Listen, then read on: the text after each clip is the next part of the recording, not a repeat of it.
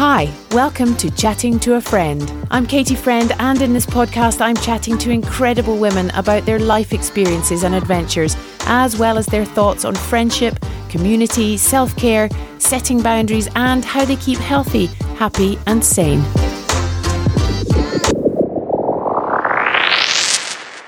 This week's guest is Emily Woodhouse. She is an award-winning adventure travel writer. She's a published author, and she's also, since last summer, a Guinness World Record-holding adventurer. She founded Intrepid Magazine, which is really an incredible magazine, breaking stereotypes about women in the outdoors. She's done expeditions all over the place, including walking all the tours on Dartmoor and cycling to Switzerland and back. We chat about her outdoors upbringing, how when she went to university, she really realized how important it was to her mental health and her well-being that she do as much in the outdoors as possible. She is a member of the Mountain Rescue, and we chat about all things to do with passion, life passions. She has is a lifelong writer. She loves adventure and how she managed to combine all those things to have a career.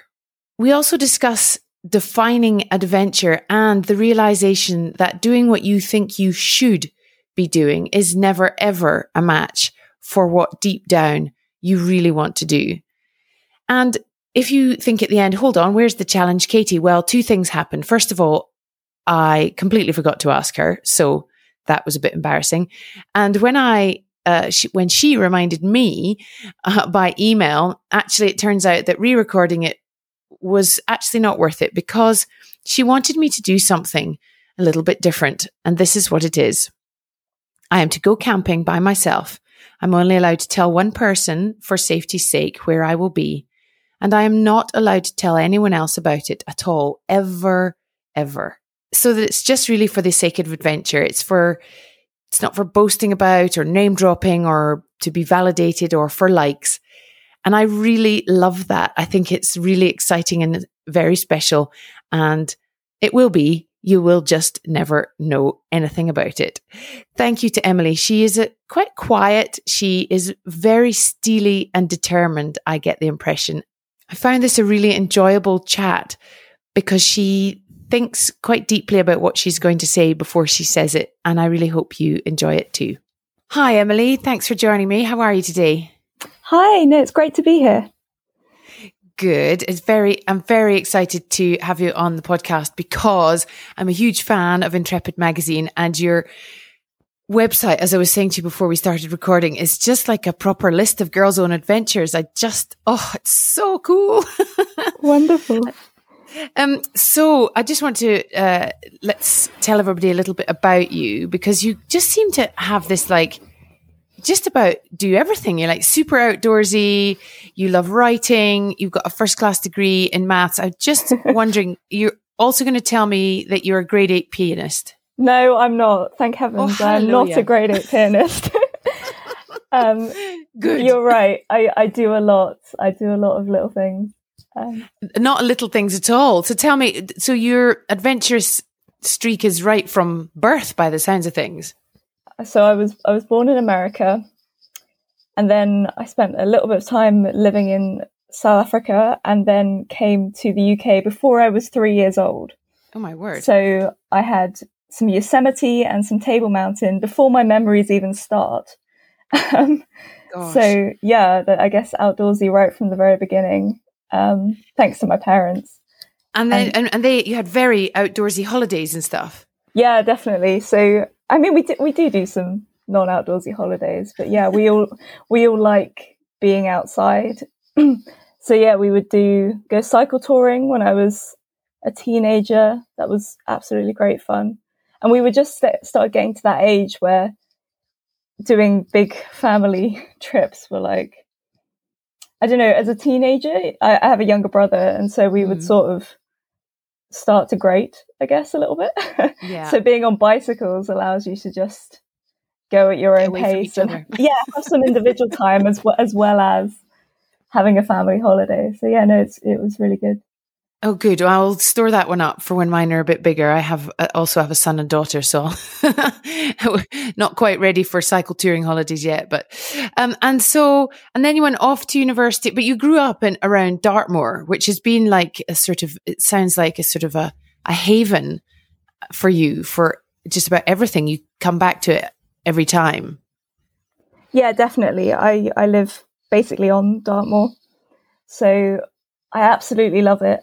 And I, I love being so close. And yeah, I will absolutely spend as much time as possible out there. And so what have been some of your best adventures on Dartmoor? Oh, gosh. Um, well, the big one, obviously, is I did I did something that I called the All the Tours Challenge a few years mm. back, where I tried to go to, like, do a continuous circuit of every tour on Dartmoor that's like, I had some fairly strict rules on it because I wanted to be, to be able to do it where I could wild camp every night and mm-hmm. not have to go, you know, walk on roads for several kilometres in order to get to other areas of the national park. Um, mm-hmm. But there's this big, uh, like, connected component of open access land. So I did all the tours on that that are on the O S. For those of us listening who are not familiar with what a tour is, is there a specific description? Yeah, so it's like a, a granite outcrop, usually on top or slightly off the side of a hill. Mm. That's probably the most succinct way of doing it. It's kind of like uh-huh. peaks, but okay. Yeah, the, and there are lots of them. Yeah, lots. I did one hundred nineteen on my, oh. my walk. Wow, amazing! And you've done your Duke of Edinburgh there, and all those sorts of good things. Yes, no. Ironically, most people go fun exotic places for the Duke of Edinburgh, but I did most of mine on Dartmoor. I think I went to the Brecon Beacons once. Yeah. Do they? I did not do any of mine in, in exotic places at all. I was quite happily lost above the, in the hills above my mum and dad's house for three days. Oh, no, the, so every other year, the group I did it with got to go to Spain. Oh la la! So I I wasn't in that group, so I went to Dartmoor instead. uh. Oh, I think that probably makes you hardier, though. Oh, yeah, definitely. And then, so when you went off to university, I read, uh, I loved the uh, comment on your website that said you went off to university and obviously you did you ended up with a first-class degree in maths, but you say the only thing really that you've used is the stuff that you learned at the weekend. Yes. Yeah, ironically, because I spent, I guess when I went to university, I didn't realise how much being outside and in the mountains meant to me and how important it was to mm. just my sanity. Um, so I joined the Hill Walking Society as soon as I got up there. Um, and I spent every weekend pretty much going to the lakes or the, the Yorkshire Dales, Scotland, Wales, because Durham is actually quite nice and central to mm. all the mountainous areas in the U K. So that was fantastic. And as my work has gone more and more towards adventure and writing and away from maths, um, I, yeah, I just, I find that I use the things I did on the weekends far more than any of the, you know, the Galois theory or the abstract algebra or any of that. Oh, yeah. And so what was it that, what made you realise, did you realise quite quickly when you got to university that you had this sort of need to be outside to, to stay sane? Absolutely. Yeah, absolutely. I didn't, I honestly didn't enjoy university that much. Um, mm. Maybe I did the wrong course. I don't know. But yeah, it was definitely, I just had to go out on the weekends. That's really impressive because I think, yeah, I wish I'd thought of that when I was at university. I just drank more. So. Oh, well, I don't drink, so I didn't have that out. Ah. Well, I didn't drink either when I went to university. I did the whole first year without drinking. And then, yeah, it was a slow decline. But anyway, uh, a steady, steady, but slow. um, and so, but what, and so now is that still something that's really important to your mental health and your well-being, being outdoors?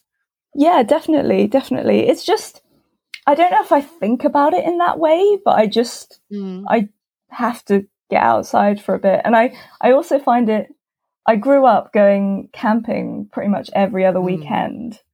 So I find that I, I get into this funk with my sleep pattern, which I need to reset by just going camping. Um, oh, how funny. And how does it do that? Just by natural rhythm or? I, I don't really know. um, to be honest, but I, I've noticed it, and now, now I don't know. I just try and if it, if I get to that stage where like I'm going to bed really late or it's all just going wrong, I'll just go uh-huh. for a walk, go camping, probably not get very much sleep, to be completely honest, and then, and then come home and it'll be it'll be fixed again. So and then you're so tired you just have to go to bed. Maybe that is it. Oh, fantastic. And so um and and the other things that you do in the outdoors, you went on to become a mountain leader uh, because it's I think did I read because it was easier to fill out the questions to apply for that than to apply for graduate schemes, is that right? That was Mountain Rescue, ah. yeah. So I I did the thing that everybody does. You know, you get to the end of your university course and you think, oh gosh, I should be doing an internship with a big company. Mm-hmm. Um, and I was filling out all these graduate schemes for things like accountancy and things related to maths. And I just, I would really struggle with the questions, which was probably indicative that I should not be applying for those jobs, to be completely yeah. honest. Um, but yeah, my... there was an advert in the local paper for people to join Mountain Rescue, and my mum sent me a picture of it. Um, and I looked it up, and they had an application form, and I answered all the questions really easily and thought, oh, right, okay, well, there's a sign. Maybe that's where I should be going. Yeah. And how long is that a, a very, it presumably must be quite intense training? Yeah, so it's quite a slow training process. It takes about a year for most people to go from joining as a trainee to being what we call badged, which is when you get your red jacket with Mountain Rescue written on it. Um, but yeah, it's fantastic. And honestly, it's it's one of the best things I've done, joining Mountain Rescue. What and why is that? It's just, it's so rewarding. And also you're part of this amazing community of people who we're all, we all come from all sorts of walks of life, but we've all got this underlying thing that we all do and we all really care about. Mm-hmm. Um, and it's, yeah, it's just a fab group of people. And obviously you're helping out and learning new skills. And yeah, it's fantastic. It must be quite important to have a good community, because I, I imagine some of the things, obviously I'm not going to ask you to go into details, but you know, you, you presumably have to work under quite difficult circumstances, and and perhaps not so necessarily very easy to deal with the what what you find when you get there. Yeah, sometimes, sometimes. So you're right. It is. We have an almost um, unofficial. Deep. So um, back when people used to be able to go to pubs, um, after after training sessions, yeah, after training sessions, we we tend to go to the pub afterwards, and that's not so that everyone can have. I mean, people obviously do have a drink, but it's more to be able to sort of debrief and decompress mm. and just, you know, if there is anything, it will come out in that. Yes. Um, rather than just going immediately home again. So. And so, and then, but your other passion, uh, I'm going to come back to the mountains because mm-hmm. the, the, it will link up in a minute, but your other passion is, is writing. And that's something else you've done mm. since you were a wee girl. Yes, it, it is. I guess I'm very true to that little... little version of me. Um yeah, I've been writing seriously since I was like mm, maybe nine or ten wow. years old. It's I I mean obviously I probably wasn't very good then, but that's that's when I was like, right, I would like to be a writer, which is ironic when you think about it, because I then went off and I did I did something like I did three sciences, maths, further maths and English literature at A level. And then I went off and did a maths degree.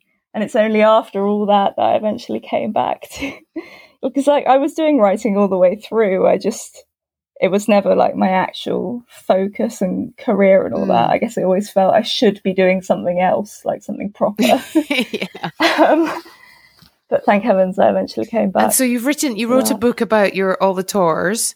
Um, but didn't you did. write a book about, you wrote it, was it a children's novel?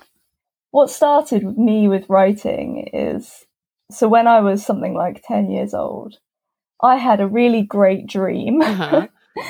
um, and I woke up from it and thought, that was fantastic. I could write a story about that. Oh, wow. And that's genuinely what got me started seriously into writing. That's really cool. Um, so I've always, I don't really talk about this much, but like I, I do, I love writing children's fiction. Mm. particularly fantasy. Um, so I, I did while I was at um, probably going into sixth form. I'd written a full novel um, and had it. I, I had a literary agent, and then two thousand eight and the financial crash happened, and that all didn't go through. But I'd really like to go back to that one day. Do you think the that particular book is still worthy of publishing, or would you like to polish it up or start again? Oh yeah, def- definitely. Like the idea mm. is there, but I think yeah, no. I mean, I was only in sixth form. Hey? No, but that would be so cool. You'd be like one of those sort of, you know, oh they re- they discovered it that she'd written it when she was nineteen or whatever, or seventeen, and and then she yeah. published it when she was ninety-five. Oh. Hopefully yes, I'll have published it before, before I'm ninety-five. Exactly. And you put your love of writing into this really phenomenal website. My gosh, what an enormous amount of work that must be, because it's just absolutely full of like amazing blogs and adventures and so on. Does that take up quite a lot of your time, or is that, I mean, clearly it's built up over the years, but it's, it's so packed. It's, it's funny that you talk about it as work. I don't mm-hmm. think about it as work at all. That's, that's really my, not quite a diary, but like just when I'm not writing, when I'm not working, that's just me mm. talking. I, I suppose what you see what you mean with the diary thing, but I would always do that. Even if I wasn't publishing it on the blog, I would still write that yeah. stuff. It's letting my hair down. That's what I was trying to say. Letting my hair down, because I don't, I don't really proofread it, and I don't, I don't do it like properly. Mm. I just. But you must do, you must do some, because it's got like a structure. I like, I really, really like how your blog posts about your adventures go, because it gives you the sort of the outline, then it gives you the stats and the links and the people that are sponsoring you, or, you know, whatever it might be. And it's quite, it's quite mm-hmm. easy to follow. And then there's always like a little hyperlink here and a hyperlink there to another thing and another thing. You could get totally lost down like in a rabbit warren of amazingness. So that's what I meant by work, just that kind of, you know, knowing to link it to here and there everywhere. But I love the fact that you don't see it as hard work, because usually the things you love the most aren't. Yeah, it's, yeah, it's, uh, and like you say, it has built up over quite a long mm-hmm. time. And also you have a magazine, Intrepid Magazine, which I'm a subscriber of. Yay. And uh, it's amazing. Tell us about that.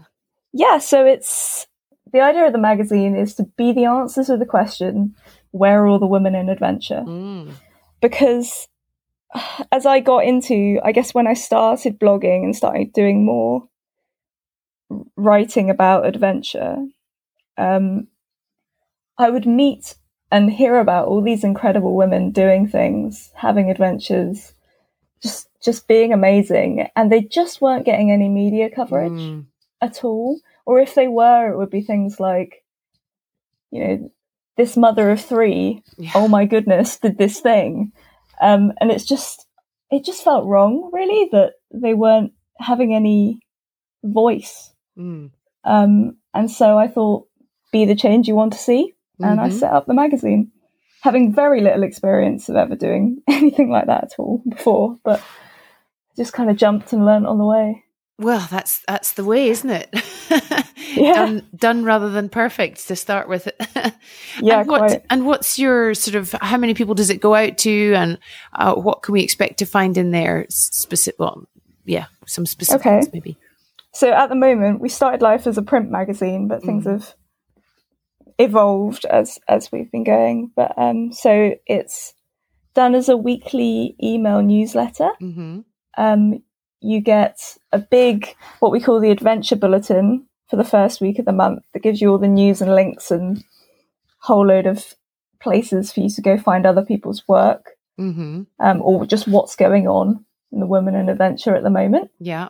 Um, and then there are two articles. So at the moment we're doing monthly themes for different, you know, like kayaking or mountain running or whatever each mm-hmm. month. Um, and then we also have a discussion thread. So again, allowing other people to put their their opinions in. So I might say, you know, share share some podcasts you like, or mm-hmm. share your own podcast. Because I always find I have to put underneath these things, you are allowed to self-promote. Please tell us about the thing you set up. We want to hear about it. So yeah. Yeah, I think that's partly uh, that's partly probably driven by women not necessarily ever feeling like they can, uh, not ever, mm-hmm. but certainly that's a, a, a trait in so many ways. But also in so many of these things, it's like no self promotion, no self promotion. It you is have- right, and I, w- I want to be the opposite to that. Please yes. self promote. Tell us, we want to know, and we want to shout about it, so Brilliant. That you can, you know, so other people can read it or listen to it or find out about it. Yeah, and you also ask for contributors as well. Yes, so uh, the articles that go out every well every other weekish um, all have to be written by somebody, and I'm really keen for it not to just be people who are professional writers, mm. because we've all got to start somewhere, and often you feel like you need a portfolio in order to be able to pitch these magazines, and we're absolutely not like that. I mean, obviously some writing experience is always helpful. Yeah. But if you don't have any, like just just pitch, because if you've done something that you think would be interesting for the other people who read the magazine to read about, then go for it. Yeah, and I think that's really amazing, because people often, as you say, are doing stuff, just beavering away, doing their own thing, and and to have the opportunity, because you know, you read pitch Uh, processes for some of the big magazines, and you just think, oh my, mm. I can't, there's no way, there's no way I can get into that. And yet, and I've, but I've read your pitch proposal, or I'm not sure what it's called, pitch document.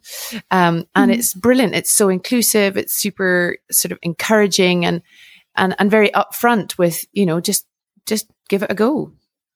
Mm, definitely. And, and it goes as well for people who think they aren't enough of an adventurer to yeah. do something. Like, we're very broad about what adventure is, you know, and we're always always open for pretty much anything. I like, I, I really love that, because it's one of the things I've sort of tried to do with this podcast, because sometimes people say to me, oh, well, it's all very well, I listen to these amazing women and they've climbed Everest and they've rowed oceans and they've done this, but you know, that's that's not, that's too much for me. That's not something I'm interested in, or it doesn't do it for me, you know, mm-hmm. achievement like that.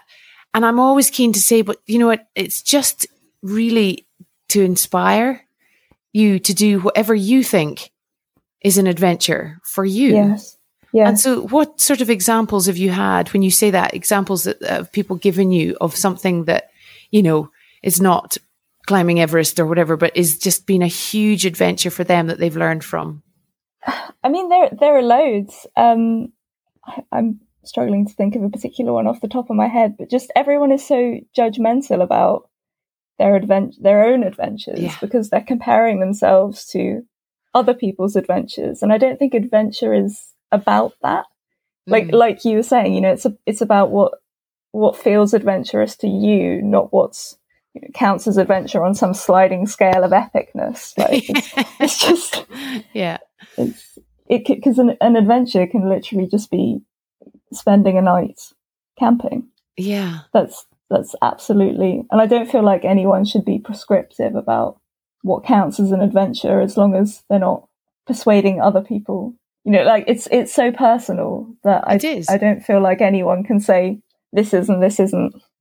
No, I quite agree. I mean, I I say things like, you know, just s- stupid things like go out and take your dog on a different dog walk. Or yeah. get off the bus a stop early and walk home through a different park. Or just, you know, if you're out walking and you see a sign and you think, hmm, I wonder where that goes. You know, yes. maybe next time you think, oh, I'll take that. Remember that sign I saw? Anything like that. I love that sort of thing for me. And I like to do some big stuff too. But I, honestly, that's the sort of thing that just gives me that kind of, kind of squealy yeah. feeling that, you know, and I've said it before, so anyone who normally listens will be going, oh, yeah, okay, shut up. But it's that kind of feeling that kids get where they're all like, they get really excited about something that you can so easily just pop into your life really, really yeah. easily, I think. I mean, I'm yeah. super lucky. I appreciate, probably like you, living where you live, where I live, I'm not short of opportunities to create adventures, big or small. But still, I think there's so many opportunities.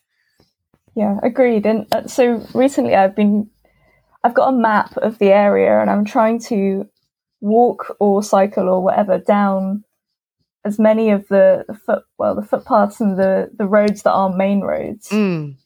just from from my house. Oh, that's because cool. I figure like I'm always I always use the same routes. Mm. Always. So like you say, you can just see a sign and be like, I've actually never gone down there ever, and I've lived here most of my life. Yeah. Maybe I should go see what's down that road. Well, and it's been know, really good fun. It is really fun because Alistair Humphreys talks about that, doesn't he? He talks uh, about he's currently working off his twenty by twenty map or something just of his area and trying oh, yeah. to do stuff like that, or the run every streets. But that's actually how I found one of my bigger adventures, is because I was out running and I kept coming across this sign for the Via Francigena, and yeah. it runs from well it runs from Canterbury all the way to Rome via France and Switzerland, and I just kept seeing it and I thought, I wonder what that is. And so that's how I found, and now I do a few days every year just walking through Italy, me and the dog, just because I thought, wonder what that sign where that sign points to. Yeah, and adventure is so much about curiosity, isn't it? Yeah. I, I kind of worry the more we all get obsessed with records and fastest times and mm. unclimbed peaks and everything, and there's absolutely a place for that, but it's not all about that. It no, really is curiosity. It totally is. That's a really lovely way of putting it, actually. I hadn't thought of it like that, but that's exactly what it is. And it's sort of another subject I've been talking to some of my guests about, about how perhaps women see adventure differently from men. Men have this, and, and some, this is not all women and not all men. I, mm. I'm just sort of generalizing, but there's that sort of adventure and conquering as the sort of the male co- construct of must do this highest, fastest, long, you know, longest, first, whatever. And mm. whereas I think from certainly what I've learned from a lot of my female guests, there are many of them who want to do that, but there are also many who just say, I just wanted to know what was down there, or how, what the people were like, or what the food tasted like, or, you know, just sort of yeah. much more of a cultural immersion, or, as you say, a curiosity. Again, I, d- I don't want to be too prescriptive. I really do feel like adventure is what you make it for mm. yourself. Um, but yeah, there's... No, absolutely. So talking of adventure, um, you, well, I'm going to just, you are, you were right. Also, we're going to just stay on the writing for a minute. You write for mm-hmm. Much Better Adventures, and they have the most fabulous website. And their, when their newsletter comes through every week, I'm like, oh, I just want to go to like a million places. That's great. That's really great to hear. I'll, well, actually, I'll tell that's them. How I got in touch. Well, that's how I got in touch with you, actually. Because I wrote to, was it Matt? Yes, it was Matt. Yeah, yeah, I wrote to Matt and I just told him that. I said, your newsletter every single week makes me just want to pack my bags and leave home and go and do stuff. And he said, that's amazing. And I can't remember how the podcast came up, but he said, do you want, would you like to speak to Emily? She's cool. No, because it's just really amazing. And I, and I really love it. So, and you write for them as well. Yeah, so I write for the magazine. I don't write the newsletters, mm. but I'll tell the person who does that you love them. Oh, so much, so much. Um, if only I had like endless time and pots of money. Quite, yeah. um, and so, but your your most recent big adventure is you bagged yourself a Guinness World Record. So now we are talking about the most and the fastest and the and the whatever. Tell us about that, because it's just, I found an article on it that you wrote ages ago, and I couldn't re-find it, about how it sort of changed from what you initially set out to do to what it became, but you still got mm-hmm. the record. The story of the world record starts way back in a different world, really, because I decided to do this in uh, twenty nineteen when I was planning what to do with my annual leave, mm. not knowing at all that I'd spent half the year on furlough and yeah. everything that was coming. But yeah, so I looked at my annual leave and I thought, ah, people have done Guinness World Records. I wonder if I could do one of those. That might be fun. And it sort of grew from there, because so I don't have, obviously, you know, annual leave is finite. So yeah. I thought, let's see if I can find something that I could do in a week.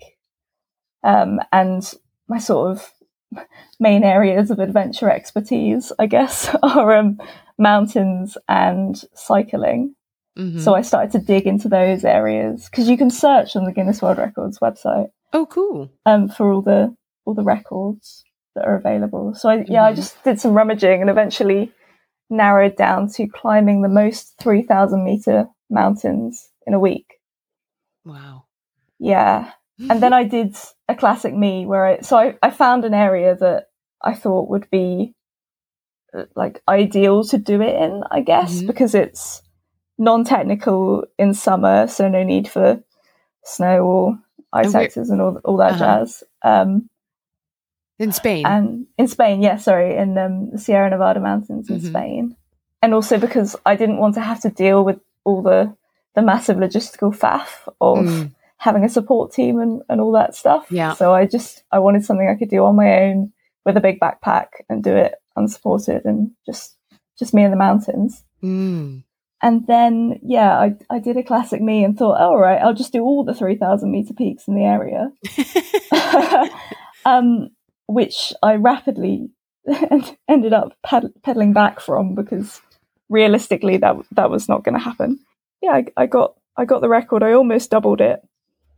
Oh, um, wow. So it was, what was it, seven and you went to thirteen, is that right? Yeah, that's right. So I, even when I was setting out, like from, from where I was starting, I thought I would be able to do this ridiculous climb every peak in the area thing. Mm. But there, it was in the middle of a heat wave and it was something like thirty degrees at three thousand meters. Oh my God. Which is just, it's nuts. I, I completely couldn't do that. And because of the the nature of the the like the terrain in the area, I wasn't sure if I'd be able to have enough water mm. to be able to do the bonkers plan.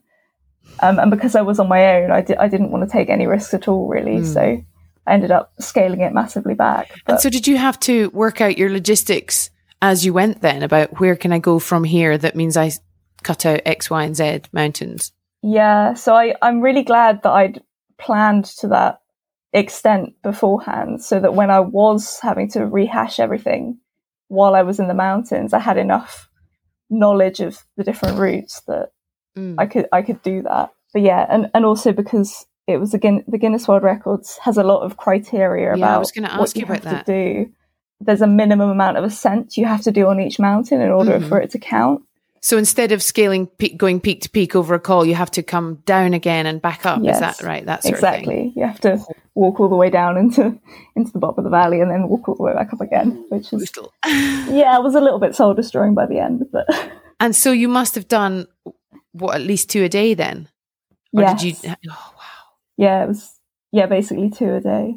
The world requires a lot of us in normal modern day life, right? There's always a hundred million things to think about. But there was something really beautiful about waking up in the morning and knowing that all I had to do was climb two mountains today. That is beautiful. And it, you know, it's obviously it's hard physical effort and it was really hot and there wasn't any wind and I was carrying a ridiculous amount of kit. But it was just, it was just kind of nice to have that simplicity. I, that's exactly how I feel when I go walking in the Via Francigena. Mm. I, it takes me a couple of days to wind down from leaving the family and sorting out everything. And then by day three, I just wake up and go, what an enormous privilege to just, yeah. all I have to do is put one foot in front of the other until I get where I'm going. Yeah.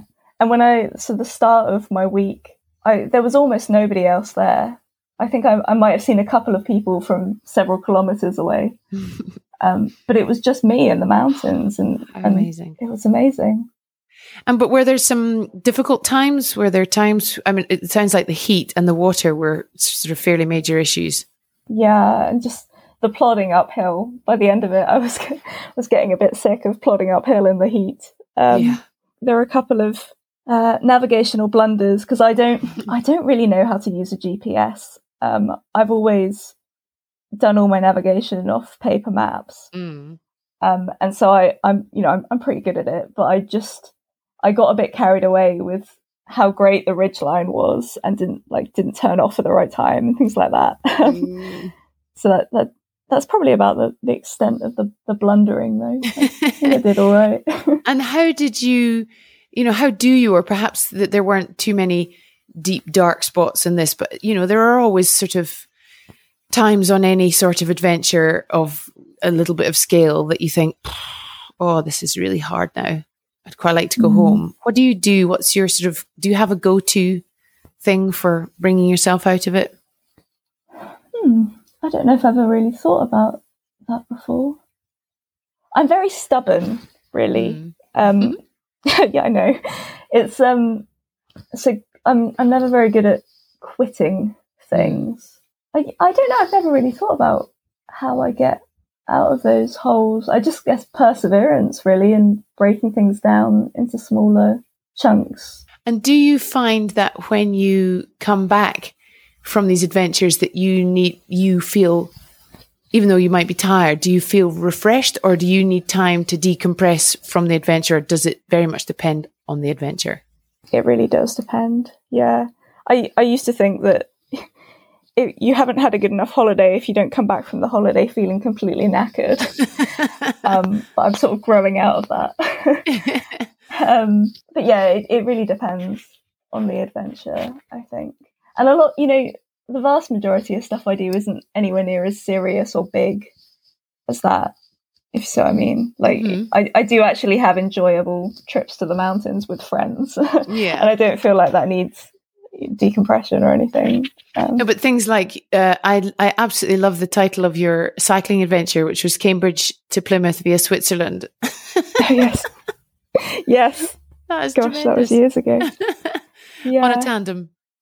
Yeah, on a tandem. Yeah, that was that was a one of those things where you quit your job and run for the hills, oh, or pedal it specifically. Nice. But yeah, that was that's probably the longest time I've ever been continuously on a bicycle, mm-hmm. and it really does just become a way of life. Wow, I think that's that's one of the appeals about cycle touring, is that, at least for me, it's not so much like a big expedition. Mm. It's more just swapping your lifestyle into living in a tent and pedaling all day. Yeah. And eating lots of cake and baguette, usually. Oh, the joys. Yeah. So that's what it's all about. When I first started cycling, uh, and I remember my husband saying, "Oh, you'll really love it." And I used to, you know, we live on the side of a mountain, and I'd be like, "I hate it. I hate it. It's too hard. It's too hideous." And then about two weeks ago, Uh, I said to a girlfriend, "Let's go for the first bike ride of the season. Let's crack open. Let's just, you know, crack the seal."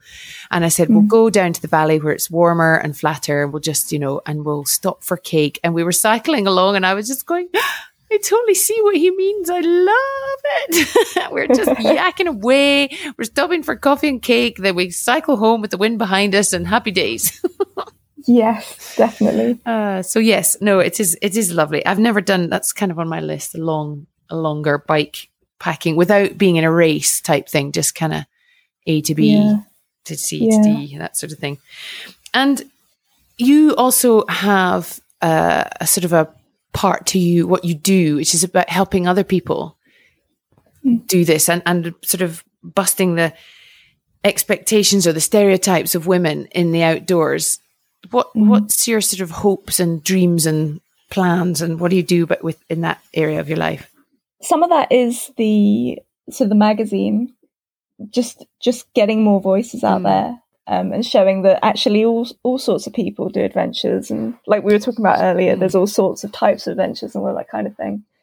Um, and with my blog, I try to be really down to earth and straight with people about just what adventure actually involves, and it, it always it doesn't always go to plan, and that actually being an ad- adventurer in inverted commas doesn't mean you're any different from a normal person mm. necessarily. Like I, I just want to kind of shine shine a light behind all that mm-hmm. and say, look, you know, this is and, and kind of help people as well, just to get into it. And sort of there can be some sort of mystery shrouded around something. At least I feel mm. that if I haven't done something before, it can seem really hard to attain and mysterious. Mm. Whereas if I have someone who just sort of opens the door and says, "Look, this is just do this, this, and this. That's, you know, just here you go. It's easy." And then all of a sudden, it is easy. So I guess I try and help out with that as well. Yeah, that sounds amazing. Because I saw you also you have a blueprint that people can sort of use to, you know, plan their adventures and that sort of thing. I'm wondering if, because the more and more I sort of do these interviews, and the more incredible, ex, you know, super experienced women I chat to, I have, mm. I wonder, because we talked earlier about the, you know, you see all these sort of gnarly, you know, we all know the big names who are out there, uh, the men yeah.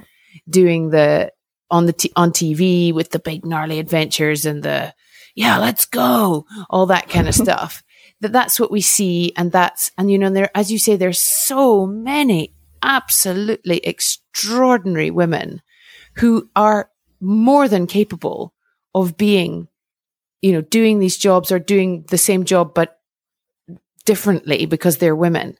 And I wonder, I've sort of started to wonder whether there's just this sort of slight, you know, we, there's a kind of comparisonitis a lot with, you know, mm. either between the women and, and not, and it's a hugely supportive community is such that I've uh, come across anyway. And I'm slightly waffling now, but I'm just wondering whether that sort of shrouded in mystery thing is almost kind of because there's like a little bit of competition. Does that make sense? Um, may I, can, I think I see what you're, you're yeah, getting sorry, at. That like was the, a massively feeling, waffly sentence. That's all right. Like the, the feeling that if if you somehow, like almost like you've got a pack, a, a set of cards, right, mm. and you don't want to show your cards to everybody else yeah. in case that somehow makes them, I don't know, gives them superpowers and lets them be better than you yes. somehow. And that the um, elusive, the suddenly the elusive, you know, male, a female presenter on T V job suddenly pops up, and you've, you know, you've given it away to somebody else, for example. I'm, I'm surmising here. Yeah. Maybe there is a bit of feeling of that. I don't know. I, tr- I try to be the complete opposite mm. of that. I'm a bit contrary. No, no, no, that's exactly what, that's kind of exactly what I was getting at. I, I, I like that. I think that's really Um, important, and it's also partly why I do this thing, this podcast, for yeah. that reason.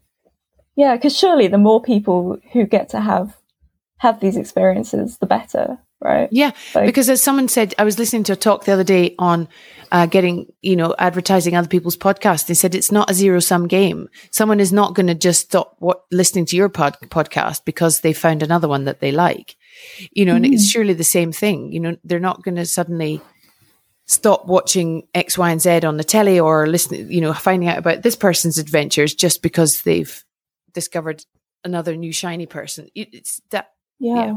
definitely. And it, and I feel like at least, at least when I write my blog, I feel like I'm just writing to some friends. Mm. So I like to think, although I, I don't really know, I don't, I don't know many people who read my blog, to be honest. I've, I've never really, I don't meet them. Really? A, like you don't get any, you don't get any feedback. Don't you? Well, not not really, not not in a real terms, I don't think. So I'm sort of putting out, putting these things out, and I guess I hope that the people who read them will then sort of be motivated to, to do the same thing and just, just write candidly about their own lives yeah. and adventures, and then more people will read, and we're kind of making a community that way. No, I think that's fantastic. But I have to say that's exactly how I started this this podcast. I just thought, well, I'm just going to chat, have a conversation, learn as much as I possibly can from all these amazing women. Mm. And if someone else is listening, well, hooray. Yeah, great. And if not, I'm still enjoying myself. Right? Exactly. I'm enjoying myself and I'm learning. It's like, honestly, it's like a free ma- a life masterclass. It's extraordinary. I just come away every time going, oh, yeah, I totally hadn't thought of that. I love it. So what's next? What's, what's going on? I mean, obviously, clearly, we're still a little bit in the throes of crazy old pandemic. Yeah. Yeah, gosh, that's I I had plans for this year. Mm. Um and then at the beginning of end of January, beginning of February, I discovered that my landlady was going to be kicking me out of the house. Mm. So I, I rent um on my own, and all of a sudden I had nowhere to live.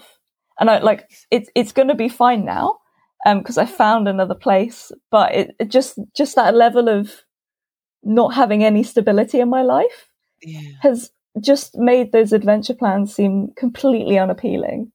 Mm. Um, and I was for a while sort of still clinging clinging on to it, and then I thought, you know what, Emily, just just get some stability first, because it, it feels like getting to the end of a really long expedition, and actually, I I, I don't want to be told I have to now go walk and do some other thing. I just want to get to the hotel and have a hot shower and lie on the sofa. So I, I, I don't have any plans for this year. Um, I, I might end up doing something, but I don't think it's going to be anything particularly big or well planned.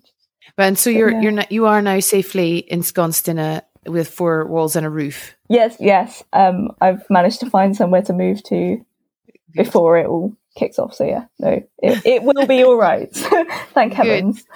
And do you plan further ahead than a year? Like, do you have sort of any kind of big stuff that you think, well, I, this is going to take me a little while to organise? Or I don't mean specifically now, but mm. in general, or do you just sort of more try and figure it out as you go? I think things brew for me. Mm. I have vague ideas that sort of float around um, and eventually manifest into something when, when the timing is right, I guess. Um, I, I, I have this sort of theory as well about when I go on adventures, I, I obviously meet random people and end up talking to complete complete strangers who are also happening to be wherever wherever I am. Hmm. And if somebody recommends to me something, and if it happens more than once, or if it, if it like comes into my mm. like I don't know what, even what the word is, orbit, I guess. Yes. um, more than once. Then I'm like, oh, okay, maybe I should actually go do that. Because I, I had someone mention the G R twenty across Corsica. Oh, yeah. I was just reading about that this morning, actually. I was, yeah, so I was hitchhiking off the mountains in the south of France, and the guy who picked us up happened to be from Cornwall, because obviously we're in the middle of nowhere in France, so yeah.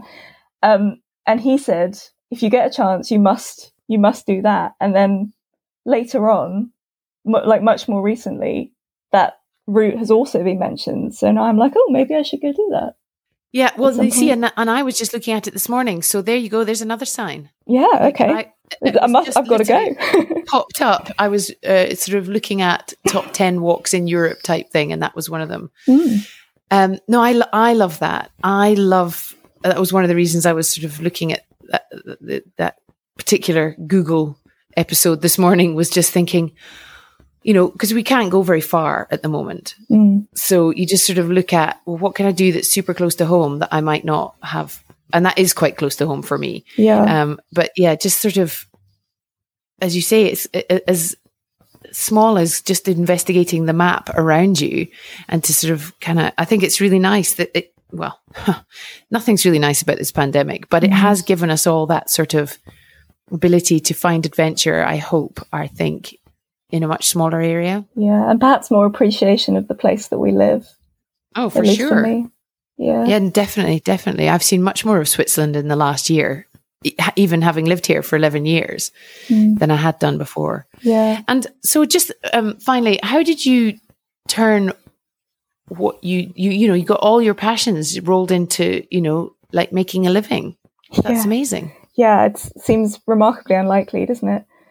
Um, so it, it just kind of happened slowly. When, when I think about big life events, I always imagine that there'll be this, this incredible moment where everything just turns right.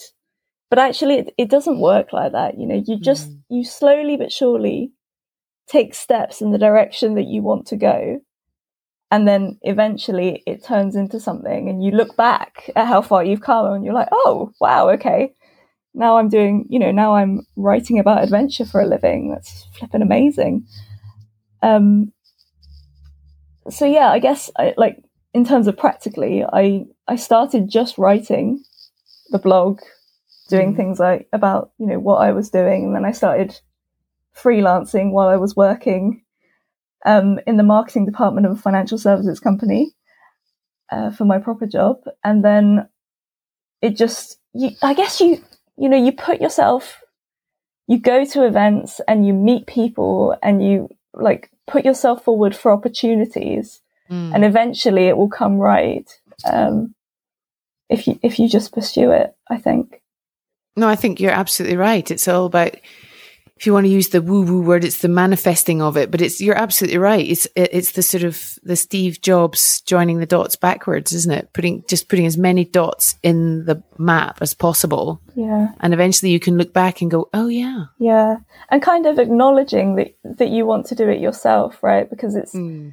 I I was I was doing what I thought I should be doing mm.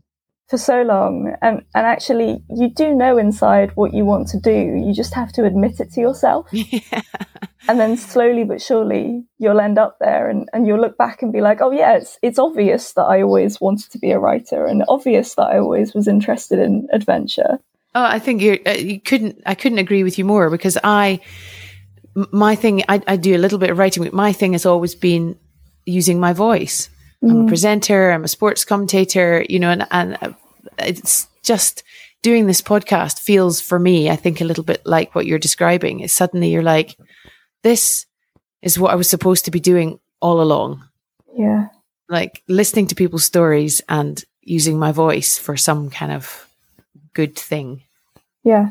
Fantastic. Well done you for starting. Thank you. Oh, well, thank you so much. So how can we get hold of you? What's obviously there's the amazing blog, um, which is Travelling Lines. Is that right? Yep. travelling lines dot com. Mm-hmm. Um, Intrepid Magazine.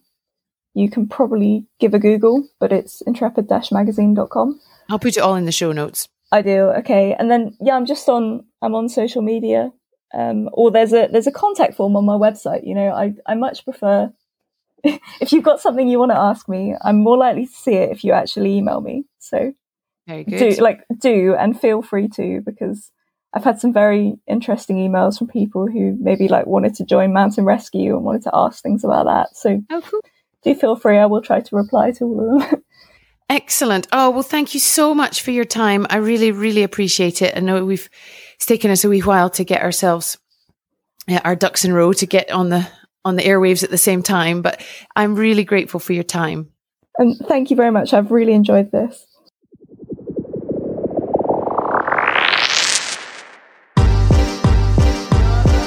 Thanks for joining me. I'll be back next week with another incredible episode of Chatting to a Friend. In the meantime, please give us a follow on Instagram, Chatting to a Friend, for all the latest news. Bye-bye.